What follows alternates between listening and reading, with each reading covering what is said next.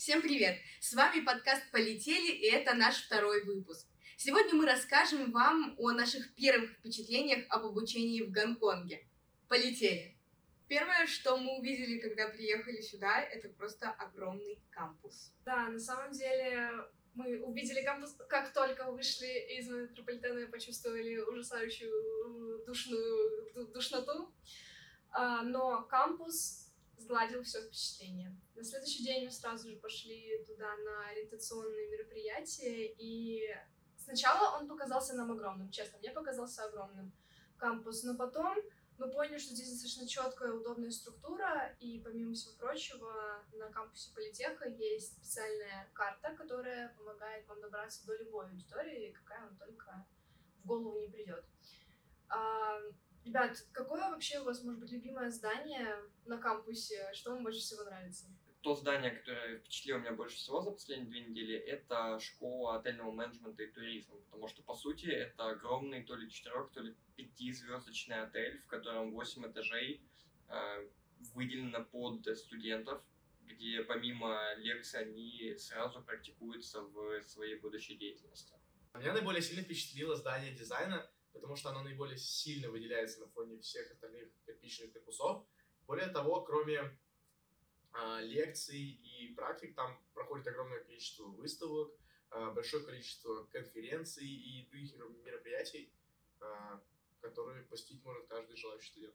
Я, кстати, не могу выделить пока что любимых зданий, но что, вещь, которая мне здесь очень сильно нравится, это то, что каждому зданию свойственна определенная буква. И за счет этого очень легко ориентироваться, даже когда ты ищешь здание с другой буквой, ты можешь проложить маршрут в общем, лучше любых указателей. Вот сейчас мы сидим в библиотеке, и это просто что-то фантастическое. На самом деле библиотека — это самое лучшее здание на кампусе, как мне кажется, потому что здесь э, несколько этажей оборудованы классных коворкингов, много различных зон, как для совместной, так и для индивидуальной работы. Также можно брать а, очень много техники бесплатно и пользоваться аймаками, находясь на четвертом этаже. И это просто...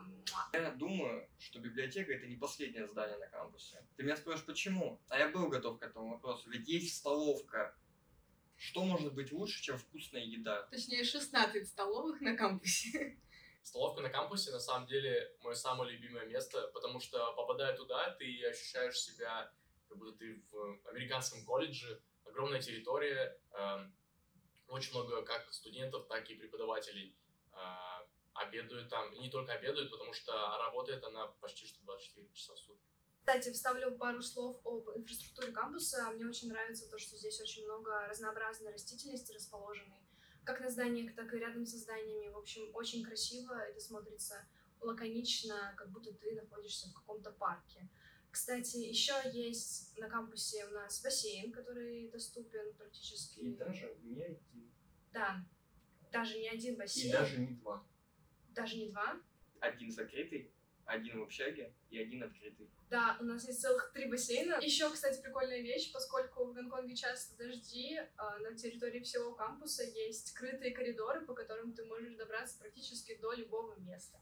Но поскольку все-таки, наверное, строение зданий и растения это не все, что есть на кампусе, а дух все-таки создают преподаватели. Преподаватели по большей части либо местные, либо с материкового Китая, но бывают и из-за границы. Например, один из предметов Enterprise Resource Planning у меня ведет э, преподаватель из Индии. А еще зачастую бывает такое, что на разные конференции приезжают преподаватели из Англии, Штатов и Европы.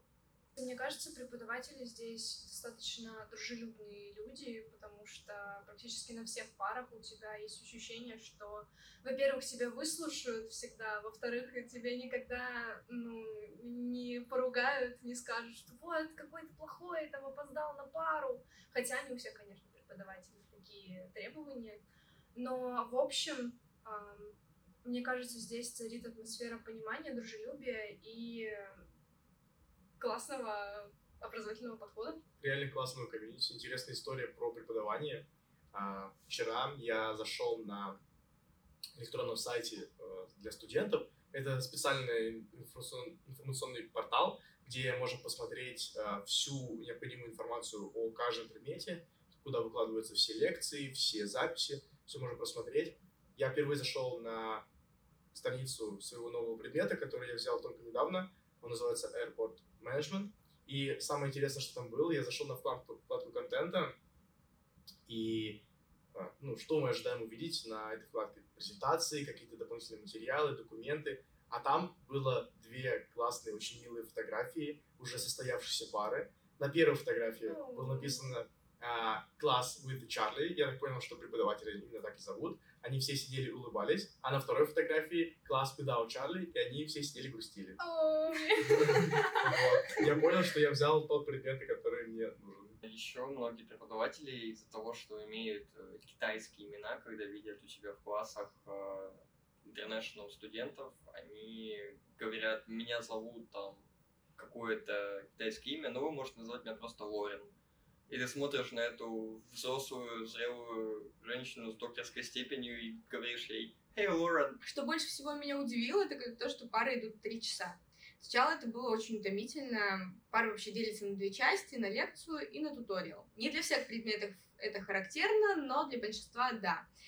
И, казалось бы, мы в России привыкли, что у нас пара идет полтора часа, час двадцать, ты сидишь, умираешь, а здесь это проходит так легко и просто. Вы общаетесь с преподавателем в ходе занятия, и из-за из того, что это диалог, время проходит довольно быстро. Мне это Ну, очень мне нравится. не быстро. Реально. Три Очень- часа. очень непривычно. Несмотря даже на один-два перерыва, ты в какой-то момент из-за... В том числе из-за того, что в классе, в принципе, прохладно, начинаешь засыпать. Я хотела добавить пару слов о том, как проходит пара, потому что я не знаю, как у вас, но у меня вся концентрация пропадает как раз-таки во время перерыва между первой и второй частью. То есть первая часть ты вроде как сидишь сосредоточенно, все слушаешь, потом вроде как 10 минут, чтобы переключиться, и после этого начинается сущий ад, потому что, я не знаю, мне нужно смотреть прямо в глаза преподавателю и ни на что больше, чтобы улавливать, о чем он говорит. Возможно, это еще обусловлено, обусловлено тем, что говорят не на русском языке. Соглашусь с тобой на самом деле. Иногда пропадает фокус внимания. Лично для меня самым главным адом стали кондиционеры. Кондиционеры тут работают везде, э, особенно когда ты сидишь в аудитории, в которой очень сильно работает кондиционер, непривычно для России. Честно, тяжело, тяжело справиться. кондиционере, ну вот везде это буквально отражает их сущность. То есть ты идешь по, казалось бы, переходу с окнами, и они все равно там есть и работают. Ты идешь мимо входа в здание, и оттуда в тебя летит просто этот ледяной воздух, потому что в здании они работают всегда. Ты заходишь в common area, в общежитии, и там просто три огромных трубы, наверное, метров в диаметре эти кондиционеры. И это, конечно, отражается э, как на комфорте, с одной стороны, и с другой стороны, конечно, на здоровье. В общем, очень забавно получается, что в России нам было тепло в помещении, холодно на улице, а здесь нам холодно в помещении и тепло на улице. Реально, Гонконг это полный контраст, особенно про погоду. Если вы планируете поехать в Гонконг, обязательно возьмите с собой что-нибудь сверху, пиджак, свитер, что угодно, потому что кондиционеры тут действительно сильные. Спорта здесь очень много. А, Мы уже говорили про большое количество возможностей, которые есть на территории кампуса, и спорт это не исключение. Как мы уже сказали, огромное количество бассейнов, а, тренажерных залов, большое количество а, баскетбольных и теннисных площадок, как крытых, так и закрытых. И меня в первую очередь интересовал, конечно же, футбол. Я уже прошел в сборную Полью по а, сокеру, как он здесь называется. И я очень рад.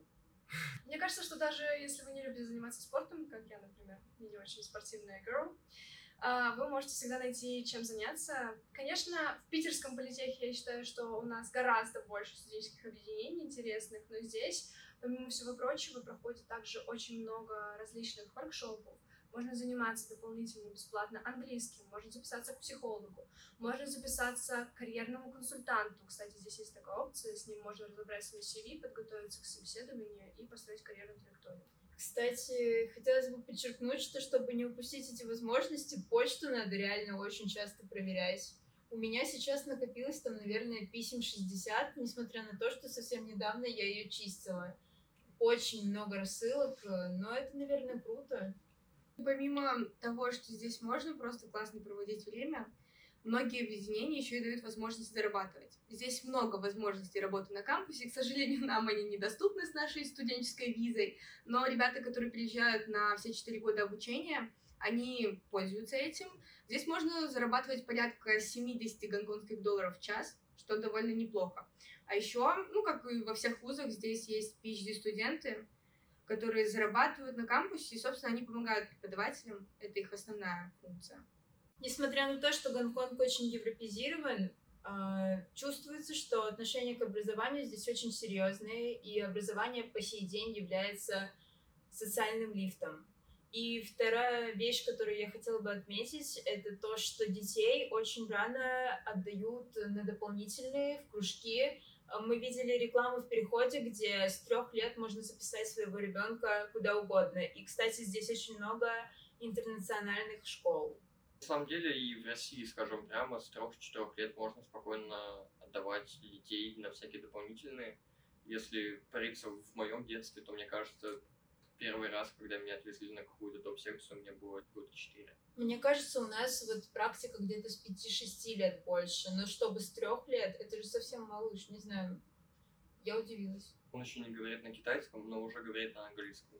В Китае даже сейчас э, выпустили закон о том, что нельзя там больше какого-то определенного количества часов э, занимать ребенка дополнительным образованием и образованием и какими-либо секциями, потому что родители очень сильно делали на этом акцент. Можно именно из-за трудностей образования в школе местные китайцы вырастают немножко закрытыми ребятами.